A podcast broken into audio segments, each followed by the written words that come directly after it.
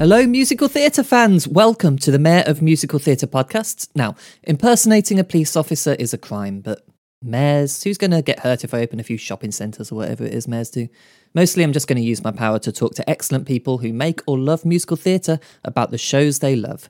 This podcast is produced in association with Musical Theatre Review. No need to turn to Google, you won't find a better source for the latest news, reviews, and interviews on all things onstage, backstage, and worldwide. I write for them, and they have lots of writers who don't pretend to be a mayor too, if that's your thing. No judgment here. Today's guest is someone who should either be less funny or less of a great singer. It's just not right that she can do both. It's far too much power.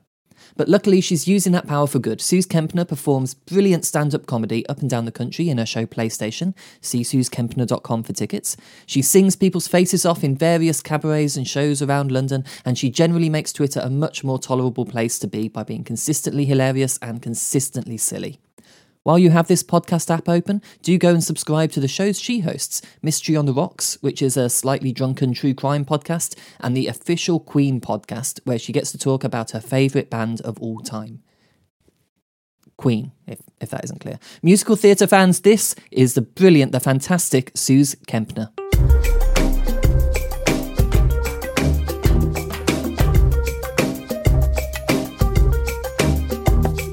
Two are absolutely doomed. I give them three months and she'll be back in America mourning her lost love. Welcome to the Mayor of Musical Theatre podcast. I am composer, reviewer, photographer, and now podcaster slash fake mayor Ian Bowkett. But I am far less worthy of the title of Mayor of Musical Theatre than my guest today.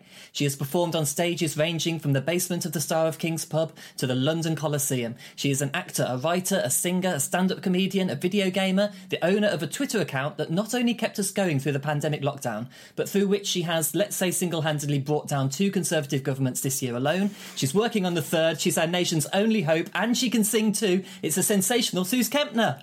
Oh, thank you. I like that. I do. I do like the idea that I'm single-handedly bringing down prime ministers with stupid videos, but um, I wish I had the ego that could believe it. I mean, your record is speaking for itself at the moment, so surely at one point you have to accept reality. Yeah. Uh, well, yeah. I, I certainly think that. I certainly think they're aware of me. I've certainly annoyed a few MPs enough, not even by tagging them. You seem to be annoying a lot of people on Twitter, but annoying all the right people on Twitter. So well done. Thank you, thank you. No, I'll take that. Yeah, it's when when you uh, are irritating the sort of people you'd never want to court the fandom of. It's like, well, that's fine. They go, yeah, they go, you're not funny. Like, well, I, I, I wasn't expecting you to find me funny, you little transphobe. Uh, I think the first time I ever saw you perform live w- was in the Star of King's basement. It was at um, a Hannah Cameron show called Brilliantly Absolutely Hilarious, where Oh comedians and experts did maps based comedy. And that's, That's like a it, weird gig. yeah. Oh yeah, that's a real niche little night. Uh, I think Hannah ran it a few times. Um, yeah, basically, she had like a lineup of six or seven comedians, and each one had to do a ten minute set based around maps. And uh, I did. So I used to read the Jilly Cooper books, which are kind of like Lord of the Rings, but they're about sex and horses, but they're as long as Lord of the Rings uh, as in people who ride horses and have sex with each other, not with the horses. And each book, it's got so many characters, but they're all based in the same sort of area of the Cotswolds. And they have a map at the beginning which shows where everyone lives. And you have to keep referring back to it throughout the book. You're like, who's that? Oh, yeah. I mean, that sounds like a lot of homework for, for, just a, a lovely sex book to keep you going through an evening. That's a lot of extra work and admin, isn't it, really? That's it. Well, they're like seven, eight hundred pages each. So, you know, you have to get, get your geography straight. But that's like a really weird gig. Like actors always complain about having weird gigs, but uh, surely a stand-up comedian's life must be even worse than an actor's. In that respect. It certainly varies. It certainly varies. Yeah, it depends. Well, every venue is different, but I suppose that goes for actors as well. It's just you're you're all on your own up there with an audience going, "Oh no, I don't think so, love." And, oh, great! I knew I never should have come to Little Shitshire on the Mire. Well, the wonderful thing is, is in the last few years you've been doing your shows. You did, I think, Mega Drive was the first one, your first solo show I saw, and you've been doing um, Supersonic, '90s Kid, and now PlayStation. So you're drawing in the audiences you want, hopefully. It's yeah, it has got to that point. I never thought it was possible. People people said like, "Oh well, if you keep doing the thing you like." The thing you find funny and fulfilling long enough, you'll build your own audience. And I kind of understood it on an academic level. And then when it started to happen, it was like, oh, I see. Suddenly you do have a, a captive audience and they genuinely happy to see what you've produced. You're taking it out on tour, right? All across the country, finding all the video game fans around the UK. That's it. I've got my debut tour, debut national tour coming up. Uh, the last show I did in Edinburgh, 2022, I did PlayStation, which sold out every day at the Edinburgh Fringe. Uh, which is a big coup there. You know, no one ever makes money. Everyone has a terrible time, but I had a really nice time. It was like being on holiday. Um, and uh, someone said, well, a producer said we could take this out on tour. Uh, it's So Comedy, which is Graham Norton's company. And I went, okay, let's do it. So we've got this little 10, 11 date tour going as far up as Glasgow and Edinburgh and as far down as where, where again, Brighton and Maidenhead. Uh, so yeah, it's just a few, few dates. Didn't want to overface myself. Um, but what I like about PlayStation, about doing these video game shows is they're they're really more about nostalgia and being an adult looking back on the kid that you were.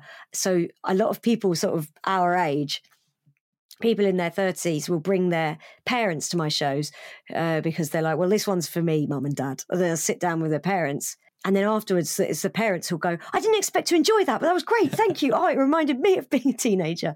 So I'm hoping that a similar thing will happen on the tour. The nostalgia wave you get in your shows. um, I remember in Mega Drive, I think there was a lot of the old school assembly songs. Yes. yeah, yeah. Just a way to get some of your singing in the show as well.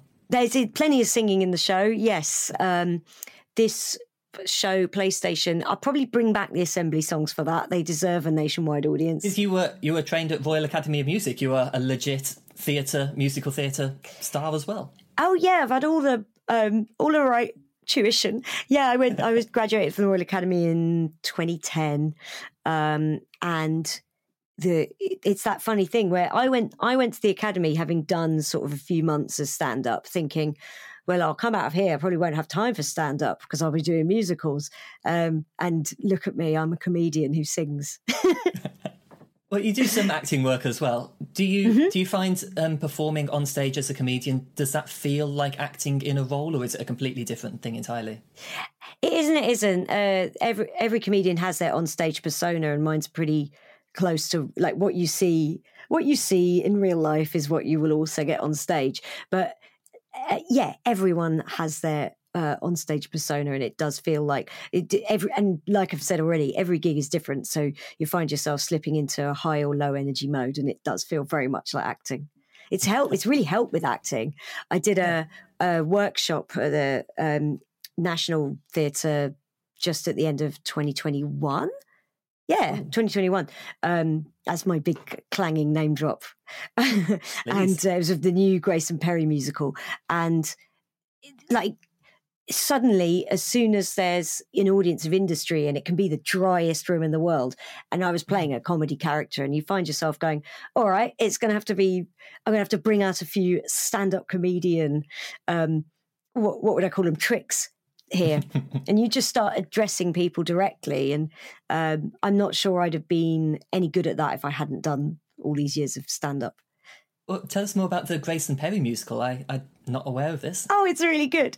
It's yeah, it's in the uh, early development stage at the moment. But yeah, it's Richard Thomas who wrote Jerry Springer the opera with Stewart Lee. Uh, he did Made in Dagenham and Anna Nicole. Um, it's his show that he's writing with Grayson, and it's yeah, like I say, early development stage at the moment, but it's got some banging songs. What incredibly exciting thing to be a part of at this early stage. Oh yeah, it's really good. I'm I'm lucky. Uh, Richard uh, Richard and I are basically both outliers in musical theatre. Um, mm we neither of us have ever massively fit in with the industry that we're working in. Uh, but we've clawed a career out anyway. So when we started working together about five or six years ago, it was murder. as you say, you've carved a career out in that and in stand up comedy. You're also, I believe, mm. developing TV pilots and things as well. You're mm-hmm. doing everything and still finding time to play video games and stream. yeah, still finding time to live in my mum's house. What do you would you say is the show that first got you excited about musical theatre? What made you fall in love with the art form? Oh, the show that first made me fall in love with musical theatre. Okay, so um, we didn't have when I was growing up. We didn't have Disney films in the house really because Disney VHSs were so expensive. We had one cassette playing in my mum's car for the whole of the nineties. Um, so I like Les Mis was part of my blood. I think it ran through my veins chillingly. so I, I, was like four years old singing along yeah. to Les Mis in the car. I don't think that's that unusual for people like us. But when you look at the subject matter, you're like, it's a weird thing for kids to be singing. Like, you with the barricades, listen to this. Yeah, a lot of death. There's some sex. There's some dodgy things in there for a four year old. I love it. Yeah. An awful lot of filth, decay, um, a, a, sort of socialist message. You know, it, it, all it all came out in the end with me.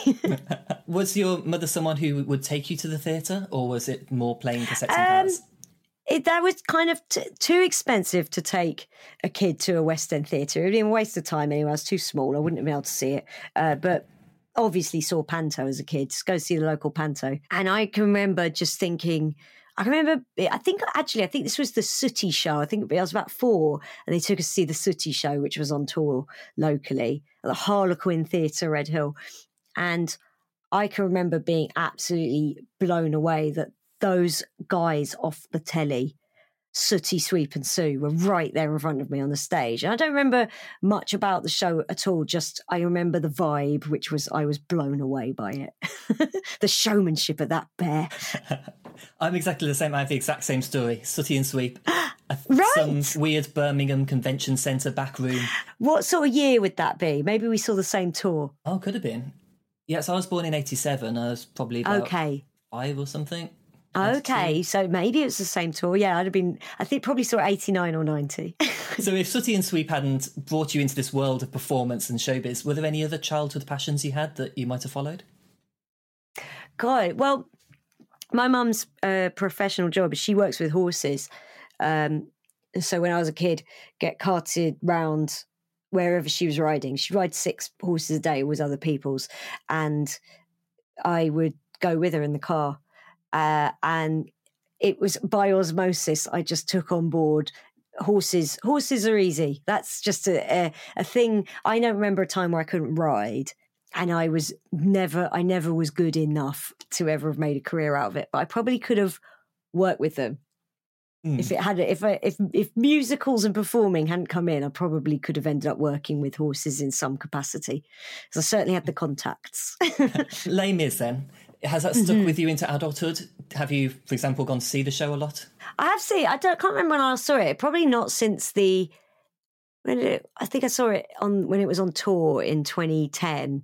That'll be the last time. I feel like I've seen it enough now. Maybe when it's gone away, as if that's mm. ever going to happen. Yeah. Maybe it'll come back in a revival, and then it'll be like going to see an old Rodgers and Hammerstein. They have changed the Revolve into something else now. They've restaged it a bit.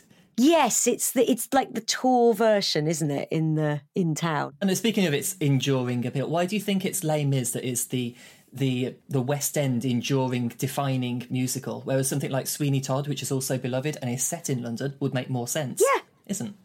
I I've never quite understood it. I don't think it's because the songs are just so catchy because they they are like on my own i dreamed a dream they they i always i said in my stand-up act like they are basically just adele songs so uh, they they work on their own but i think it's because we've heard them so much for I mean, Mis is the same age as me. It's 38 this year. We've heard these songs for nearly 40 years. So they just get into your bloodstream that way. It's, a, you know, it's like a, it's like an old Bananarama song. If they just release that now with us never hearing it, we go, all right, whatever, it's a pop song. But mm. when you hear Venus now, you go, oh, wow, this stone cold classic. So I think there's that with Les Mis. I wonder if it was just because there's no formula f- to produce like what's going to make a show run for 40 years. I think there's a an element of it came in at the right time. It was a big enough hit then, and it just seems to just still be there. And it probably doesn't hurt to have Cameron Mackintosh behind something. um, so, speaking of catchy songs, which musical score gets stuck in your head the most often? Okay, this is a bit of a cop out. Um, but it's We Will Rock You simply because I'm the hugest Queen fan. I, I don't like the show We Will Rock You, and not just because I got to three finals and never got uh, never got to play Scaramouche.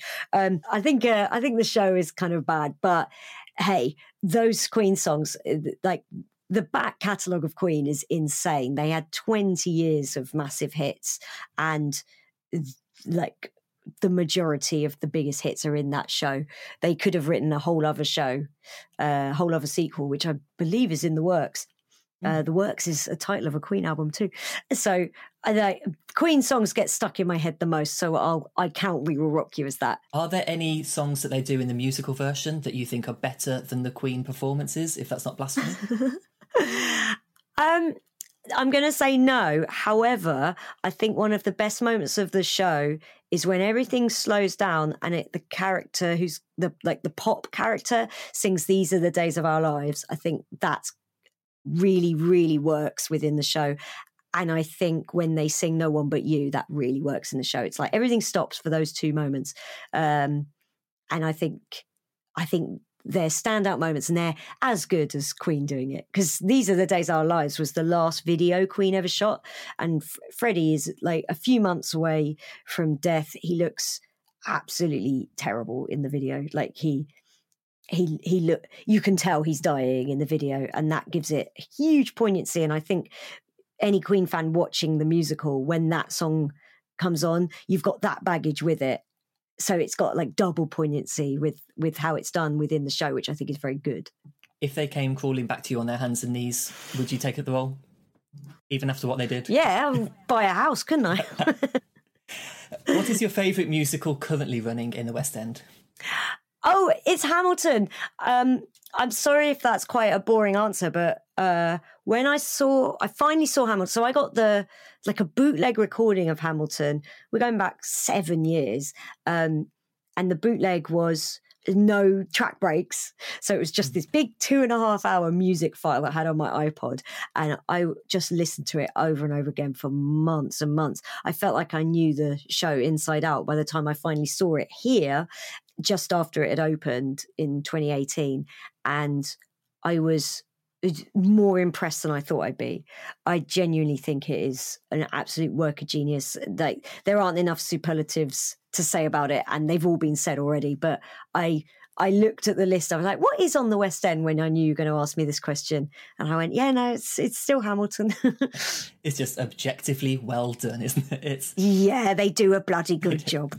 um, so obviously yeah. the music is incredible, but is there mm. something in the characters you relate to? Obviously, you're a very hard worker. Do you have a bit of Alexander Hamilton going on there? Why do I tweet like I'm running out of time? yeah, I I just think everything in the show is so well done so that I end up buying into the love story and I buy into the politics of it.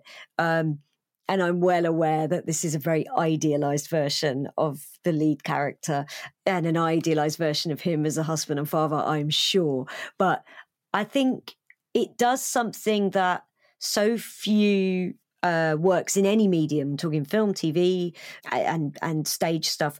It's so difficult to bring history to life, and I think that does it. I think another good example of that, even though it's not a perfect film, but the the film about Martin Luther King, Selma, mm. that came out probably five or six years ago.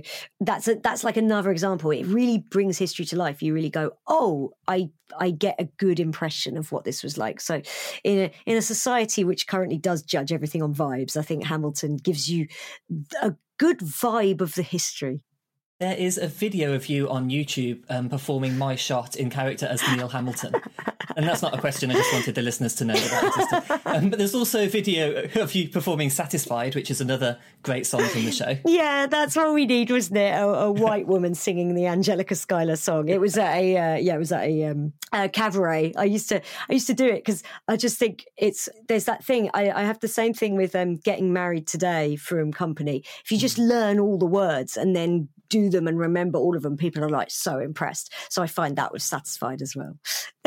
so you've obviously got an, an, attraction to these really difficult songs. Yeah. Is this part of your your training? You're just challenging yourself. You just want to use your musicality. Yeah. Um, if you if you really push yourself, it reminds. I'm always reminded of uh, Mary Hammond, who was head of the RAM course when I was there. She always used to say, "Oh, I like a voice in danger," because I would, I, I'd belt, I'd, I'd literally belt as high as I can. Nothing would be I wouldn't make anything comfortable for myself when and I'd do legit as as high as I can and I'd hold a note for as long as I could. I'd never cop out. And she would say like, "I like a voice in danger." That's Mary Hammond, and so I think I've I've that's stuck with me. I, that's also something I get from Freddie Mercury. and impressions, the most obscure impression I've ever heard there, Mary Hammond. But thank you. I'm going to learn who this person is. Get ready for my 2024 tour at Sue's Kemp. There is Mary Hammond. and possibly Neil Hamilton, if people are lucky. And Neil Hamilton singing the role of Alexander Hamilton, yes. Which musical has made you laugh the most? Oh, so it was uh, when I went to New York in 2006. I just graduated from my, I did a script writing degree um, at Bournemouth University. And I had I, I, this blows my mind, but it was in the era where we were in a booming economy, and I had a bunch of savings, and I spent uh, fifteen hundred pounds taking me and my brother, who at the time was like eighteen. We went to New York for a week to just see seven Broadway shows in seven days, and we'd queue up at TKTS every morning, really early, see what was available, go and eat somewhere really cheap, and then see a show in the evening. We were staying in a awful hostel. But for me, I was like, what a luxury thing I've done, taken my brother on holiday to Broadway. But we saw Spelling Bee and I knew nothing about it. It was just available on the list. And my brother said, Oh, that's meant to be good. So we went to see it. And I was rolling on the floor almost. It was so funny.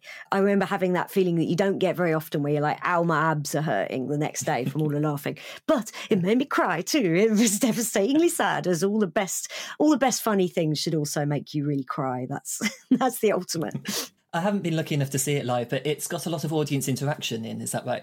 So, um, what is the full effect like? Yeah, they bring people on stage. It's a genuine spelling bee, and they do up the theatre. Looks like a school gym, and it's a a real regional spelling bee competition. And yeah, they get people on stage to join in the spelling bee, and it was it was, very funny. It's the sort of thing I can see. It, how it started, it must have started tiny and become a Broadway show by surprise. It's almost a uh, one of those anomalies that it shouldn't work, but it does. I loved it. It's interesting that a fairly improvised audience interaction one would be the funniest one. As a comedian, mm. I imagine mm-hmm. maybe do you appreciate jokes more in, on an intellectual level as opposed to a guttural level, whereas something funny and audience related might just make you laugh more? I don't know. I I wouldn't want to intellectualize my uh, understanding of comedy that much because some of the things I find funny are absolutely disgusting. Um, Go on then. What's the, what's the worst YouTube video that makes you laugh? Oh, there's a, this oh it's uh, people really hurting themselves. There's, uh, there's a there's a video called i can't remember the exact name of the video but it's a, a guy getting a it's something like mike gets his free taco or something and it's just it's like seven seconds long and the guy behind the camera is filming his friend who's uh, at the skate park who's eating a taco and he goes hey tell me how you much you pay for that taco and the guy goes you know your boy likes his free taco and then falls so hard on the word taco and i was like where it doesn't get nothing I do on stage will ever be as funny as this. That's amazing. I'll send it to you, Ian. You'll love it. Please do, please. Now, speaking of great works of cinema, what's your favourite movie musical? Favorite movie musical is uh, 1977's New York, New York. Um, you said you've, yeah. you've been to New York. I've never been. Does does it reflect the real New York? I don't think so. it's set in the 40s. Um, so New York, New York is uh, Martin Scorsese doing his take on uh, the old MGM Technicolor musicals. It stars Liza Minnelli and Robert De Niro as star-crossed lovers, a singer and a saxophonist. You can guess which one is which. And it seems to be a very big inspiration for La La Land because when I saw La La Land, I went, "Oh, it's just like New York, New York." and it's got this incredible Kander and Ebb score uh, it's where the song "World Goes Round" comes from. Uh, there goes the ball game comes from that. New York, New York comes from that. It was originally for this movie, and all these songs from a musical that from a movie that it wasn't long until 1980. You know, we're we're almost in the 80s when this came out. It feels like a proper 40s MGM musical. It's just so stunning, but the acting is that very naturalistic American New Wave style. So you got De Niro doing 1970s uh, New York film star acting, uh, and Liza, she's playing it relatively low key. So it, it this very unique mix, and I think when it came out, it just seems like people didn't get it, and I think it's a genuine masterpiece. And I think Scorsese has a real love for the form. He obviously loves those old musicals. They are going to do a stage version with additional lyrics by Lin Manuel Miranda. I think that is. I think that is going to be genius. Yeah, I think. I think it. I think that could really work, and I think they should cast me. You, you humbly put yourself forward. Yeah, I'm just. I'm saying. I think they should cast me. I just think it'd be nice for me. yeah. Um, what musical might people be surprised to learn that you love? Oh, yeah, it's I Can't Sing. The X Factor musical. Uh, which was the X. Yeah, the X Factor musical from about eight years ago. I, I, think you'd only be surprised if you hadn't seen it because I went to see it. My friend, uh, you know, Alex Young, mm. she was in it. So I went to see it once to support my friend. I was like, okay, to watch my friend in a show. And I loved it so much. Oh, incredible Alex Young. You would go for anything she was in. Yeah, go and see Alex in a show. Of course, of course. Uh, we were around together. Yeah, she she told me like, yeah, it's funny. And I went to see it and it was hilarious. It's so it was so weird because it's uh, a Harry Hill uh, book and book and lyrics, I think. So it's extremely witty and weird. Um, and it was so much more than it had to be. Uh, Steve Brown doing the music as well, who does yeah, absolutely things. amazing pedigree. I mean, Steve Brown has worked with Steve Coogan uh, on on tour and on television, um, and yeah, I went I went along not expecting to enjoy it on any level other than ah nice to have a night out of the theatre and I loved it so much I went two more times in the last because I saw it when it was two weeks from closing because it wasn't open very long and then I was like right I've got to take everyone I know in the next two weeks. yeah, I missed that one sadly. I, I, I just assumed I wouldn't like it, oh, so I didn't. No, it was so great. Um, somehow I didn't notice Alex Young. Yeah, it was so it was really fantastic, so funny, great songs, and um, I think if it hadn't been in a 3,000 seater, it might have stood more of a chance. Am I right in thinking you had an X Factor experience when you were younger as well? I did audition for the X Factor when I was, I auditioned for Pop Idol when I was 18. That's aging me. Um, and then I auditioned for the first and second seasons of the X Factor, but uh, I never got to any rounds where there was a camera.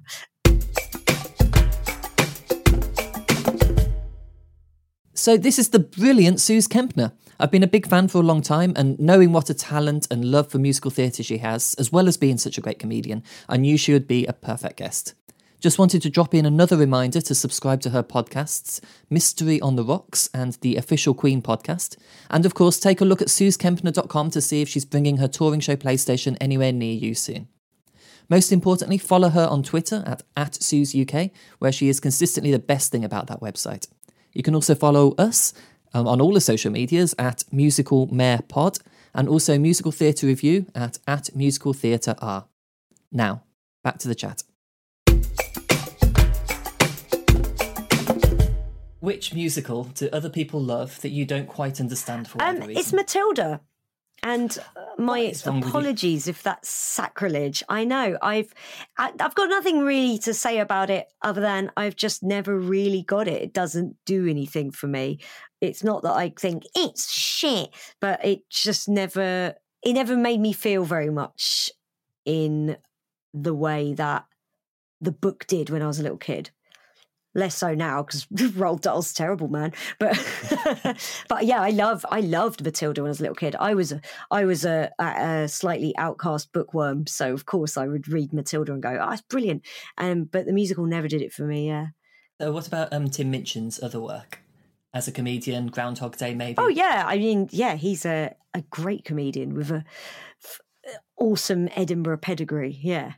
I haven't seen Groundhog Day. No. It's interesting because uh, obviously Matilda the musical is mm. different to the book in a lot of ways, but it seems roundabout as universally yeah absolutely I, as i say this is uh, and and it's one of those things where i'm not saying i'm right but it has never done it for me what do you think is the most romantic musical? This is another show that I saw on my 2006 trip to New York. It was, and again, had no idea what to expect, but the tickets were $15, so great. Uh, the Light in the Piazza. Gorgeous, gorgeous music. Oh, I just think it's unbelievably beautiful, makes my heart do a big swell up in my chest.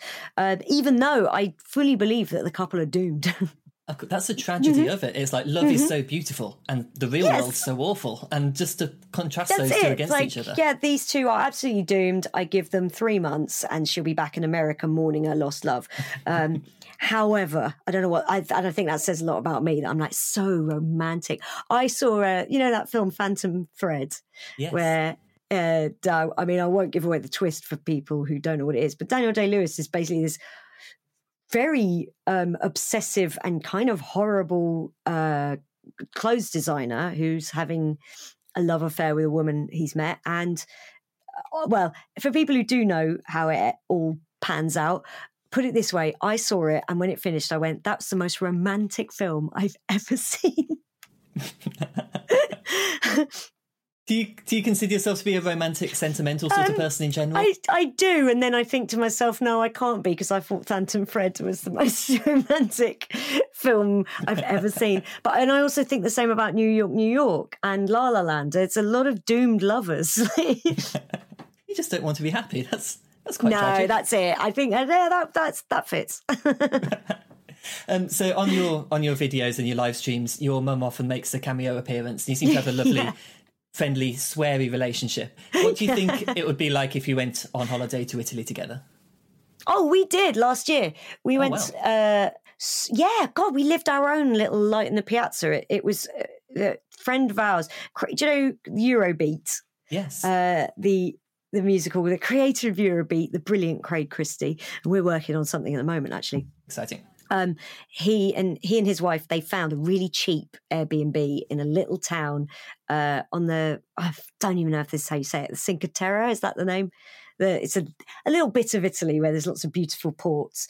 Um, and we stayed there for four or five days, and oh, it was just like the light in the piazza. There was, we all remember the bit from that musical where on the first night, mother and I got tanked up on six Long Island iced tea, and then I lay in the street and then fell asleep on the sofa with the, the lights fully on. Like, with that, we have strong memories of that, everybody. I mean, that's what a holiday is for. Not falling in love with Italian boys. absolutely, absolutely, yes. There was not an Italian boy to fall in love with to be seen. Which musical have you not seen that you think you should? okay, this blows minds, and I think it's got to a point where I just will never see it. Uh, I've never seen the movie of Mary Poppins. It's an easy one to put right if you were so inclined. That's it. I know. I've got Disney Plus. I could I could do it tonight, but I just have never been in the mood where I'm going to go. Now I will finally watch Mary Poppins. For a lot of children, it was like the first movie that their parents ever showed them. What did your mum show you when you were young? Uh, show me Jaws when I was five and Aliens when I was seven. So it's just slightly different, slightly different. Um, oh, do you know what? Oliver, we had Oliver on video uh, when I was a kid. So yeah, that was more my vibe. I like I like to uh, watch over and over again Oliver, right up to the scene where Bill beats Nancy to death. and then yeah, I, always disappointing when I found out that in the in the real story, uh, the Dodger gets taken off to be hanged, and I was like, yeah, in the musical, it's just uh, Fagin and Dodger get back together and go, let's go down the street and find another bunch of sad orphan boys to nick stuff. Yeah, it's still quite. It's still got the sadness. It's still got the poverty. It's. It seems fitting with your Absolutely, childhood so taste much. of monster movies and death. Oh yeah, yeah, yeah, yeah. You and you, you know, there's that amazing romantic scene where Nancy says to Bill, "You do love me, don't you, Bill?" And he goes, course I do. I live with you." And I remember thinking, if someone said that to me, I just think that was so wonderful. have you seen? Have you seen the Mary Poppins stage show, which I think has just closed? no, I never saw it. Um, and no excuse because it's been it's been on for years. There's I had many opportunities to see it, but yet never saw Mary Poppins. As far as I know, uh, I've I've basically pieced it together from clips I've seen and that episode of The Simpsons where they get a nanny called Sherry Bobbins. A lot of people our age know bits of pop culture just from Simpsons episodes. That's it. Yeah. I, when I finally saw Citizen Kane, I was like, oh, I understand ten percent more of the entirety of The Simpsons now. Which musical's fictional world would you most like to live in? oh, um, Assassins. Sometimes Assassins. This is going to need some explanation, I think. Okay, so I'm a white woman, so obviously I'm obsessed with true crime. The greatest uh, true crime is, of course, assassinations of presidents. In this musical, we get to meet the nine people who have attempted to assassinate US presidents, some successfully. And uh, I just think it would be cool to meet all of them, live in the various um, time periods they were in, uh, and uh, get to have a chat with Lee Harvey Oswald, who was mad, I reckon. So imagine. So you'd just be hanging out in the a sort of amorphous, weird world where these people are hanging out, Hmm. singing songs occasionally, interacting. Oh yeah, the the songs are amazing as well. I think Assassins is brilliant. I can't believe it hasn't been brought back very recently, to be honest. Because if any show needed an update, it's that one. A hundred percent. There was a one in there was one in New York a little while ago, I think, which was apparently very Yes. timely, and I'm really sad I missed that because it's. I great bet. Yeah, same. Um, you were in it, weren't you? I've been in Assassins twice. Uh, the musical I love so much. I've done it twice. It was on. Uh, they did it at the Academy, and I was the ensemble in that. And then it was being 2011. There was a small production. You know, when you know there's productions, it's like it's pro am, um, unpaid, but people were pros. Uh, they did a production uh, at theatre on the South Bank. trying to think what it was, but in that one I played Squeaky Fromme, and uh, it was it was a real thrill to be in Assassins. play Charlie Manson's girlfriend. And not only that, you got to sing "Unworthy of Your Love," which is a beautiful song. Exactly, and I got to carve a swastika on my forehead at the end of it. Like, how many musicals give you the opportunity to do that? Edgy, edgy show. That's it. But as edgy as it was, um, Sondheim said the "Unworthy of Your Love" song was his attempt to do a sort of Carpenter's pastiche. Do you think he was successful in doing Carpenter's? Mm. I think he, yeah, I think he 100% was. And I love Hmm. showing people that song and then telling them the context and seeing them go, oh, oh. um, my uh, current boyfriend, um, is that a nice thing to say? My my current boyfriend. No, not at all. It's Not just all, it's just the one that I'm with now. Um, I showed him I, I showed him that, and then I was like, so she's Squeaky Fromme from the Manson family, and he's eh, like, and then, and then I just saw him go, oh shit, it's that way. I mean, suddenly it's the funniest song. I mean, it's grotesquely funny. There were a lot of Sondheim songs that do that. Yes, that's it. Yeah. Arthur Genius. Is your boyfriend into musical theatre as well, or is this something you're you happen to win him Yeah, he is. When he was, uh, he's a comedian, but when he was, uh, in, and he lives in Toronto, when he was a teenager, his first adult road trip was him, two other older teenagers, and his slightly older brother. They went on a road trip to New York City. Just four lads going to New York City to watch five Broadway shows. It sounds like a good person. I said, I said, oh, what did you see? And he immediately was like, damn Yankees, we saw funny thing happened on the way to the forum with Nathan Lane. I was like, wow, he remembers all four, all five of them.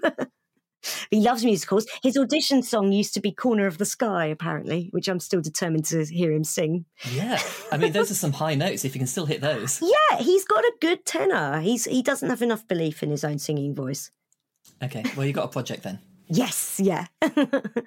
and we're doomed, so it's perfect. If you were to direct a radical restaging of a classic musical, which one would you choose? oh, okay. Do you know the show on the 20th century? I I've listened to it. I've never seen it. I've never seen it either. Um, but I just think it's, I mean, it's, you know, it's, uh, a, there's a little bit of farce. There's um, desperation for money. There's desperation for stardom. And I think that is just a show that is well worth a timely update. I think it could come out now and hit a very different chord to how it did 40 plus years ago. And what a score! Is a, every song a banger? It's Comden and Green, isn't it? It's a fantastic score, and it's really funny as well. Mm-hmm. So funny, Um, I mean, yeah. just going on the songs, so so funny. And you're right; it's sort of dealing with fame and making shows happen, and all stuff Mm. that's still relevant today. Yes. Oh, more than ever. I think it's one of the shows. It's like uh, some shows just get better with age. I think Assassins is one of them, actually. Um, I think New York, New York is, uh, I can see why it's a staged version is being planned now rather than 45 years ago. Another, do you know what? Another Scorsese film that only gets better with age, and that's 40 years old this year, uh, is The King of Comedy. Have you ever seen it? I haven't seen that. Everyone tells me I really should see it. It's my Mary Poppins. It's And there you go. Less easy to watch, I just think.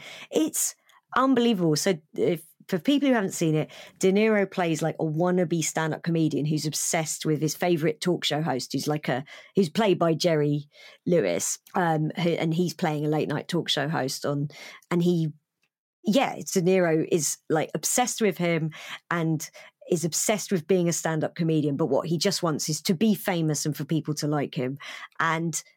I don't know how Scorsese and De Niro knew that in 40 years time we'd be living that exact world but somehow he knew. It's absolutely brilliant. It's hysterically funny but it also it's like ultimate cringe comedy. Uh, I've, I've got homework from this podcast thank you. This and free taco. Can't there wait. you go go boy loves his free taco so the big question. Mm-hmm if you were Sooz Kempner, if you mm-hmm. were the mayor of musical theatre, which you're not because I am, if you were the mayor of musical theatre, which show would you order be staged forever so you can go see it whenever you want and in which venue? Oh, well, in a display of sycophancy that could be seen from space because he's he's a friend of mine, I would honestly say Jerry Springer the Opera. So good. I feel like it got cut off by mad people. We, you know, people talk about cancel culture. They never talk about the right targets of cancel culture because it was the religious right right cancelled Jerry Springer the Opera. The reason it never got a Broadway run was because of mad religious right. Um, so I think Jerry Springer the Opera should come back, be staged. They can stage it anywhere, and I'd go and see it all the time. So you'd be going to see it. You wouldn't want to role in it with your friends. Oh yeah, I want to role in it. Oh yeah, no, Richard knows that. I, uh, he, he has to cast me as something in it. Um, so you got a lot of protests at the time, as you say. Do you think? Mm. I mean, obviously, society is different in a lot of ways. Mm. It's better in a lot of ways and worse in a lot of ways. What mm. do you think the protests would be like now? Because there would be protests. I think there would. Um, I think this is one of the because social media, uh, I, like social media gets a bad rap. Like social media has made discourse and debate it, very toxic. That's the word people use a lot. But um, when it comes to some things, I think at least we have the debate now because when Jerry Springer the opera came out in sort of the early to mid 2000s there wasn't social media all there was were like the Daily Mail telling us that the C word was used 6,000 times or something in the show, which isn't possible. They'd have had to say it uh, once a second for, you know, uh, uh, several hours. Um, and it, it, just wasn't true. Um, so I think now there would at least be the other side presented on social media. You'd have people going, the show's brilliant. Here's why it's actually um, uh, not in terrible taste. And uh, I think, I just think, I think the reaction to it now would be very different. In fact, they staged it off Broadway uh, four years ago, five years ago, maybe. Um, and the New York Times gave it a glowing, you know, five star glowing review. It was like a love letter, the review from the New York Times. And there was no backlash then. Because if you're someone who wants to show backlash to something, it was sitting right there in the White House, you know. so I think I think the reaction now would be very different. I think you're completely right. I think this is a really good choice for one to bring back and see again and again. Mm. And what they did do is they did bring it out on DVD, which I imagine yes. changed a lot of people's minds about it. oh, I never saw it. it. I never saw it was on. I saw it when they finally aired it on TV. I think in 2004. Uh, it was when I was at uni anyway. I remember staying up late and seeing it on TV and just being absolutely mesmerized by it. I just, I went, oh, that, this is what this is. And I couldn't believe it. And I was so angry I hadn't, you know, taped it on the VCR because that's how long ago it was. Um, and as soon as the DVD was out, I, I bought it. Um, and yeah, so when I first, then when I started working with Richard, I was like super starstruck, but I'm not anymore. Ugh.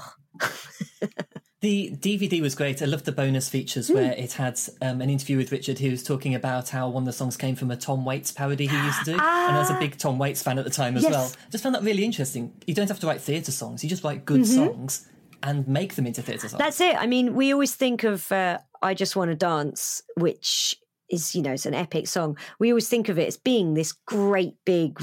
Um, uh, opulent, rolling song that is, you know, a tour de force, and it is, but it, it's literally under two minutes long, and that's something Richard is very good at. So we've got a tiny few minutes left on the podcast. Do you want to get some plugs oh in? my goodness. Well, uh, if anyone is uh, looking for a comedy show to see, you can come and see me on my debut tour of PlayStation, a show about growing up in the 90s, the perfect show for anyone who uh, had big dreams as a kid and or remembers the 90s. We're going to Birmingham, Salford, Bristol, Crawley, Brighton, London, Leicester Square Theatre. I've got 400 tickets to sell. Please come to Leicester Square.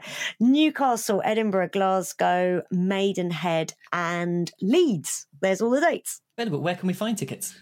If you go to my website, soozkempner.co.uk, it's got a full tour page with all the links and uh, some fun pictures. well, thank you very much. You've been an incredible, incredible guest. Thanks for telling us all of your favourite shows. Thanks, Ian. Cheers.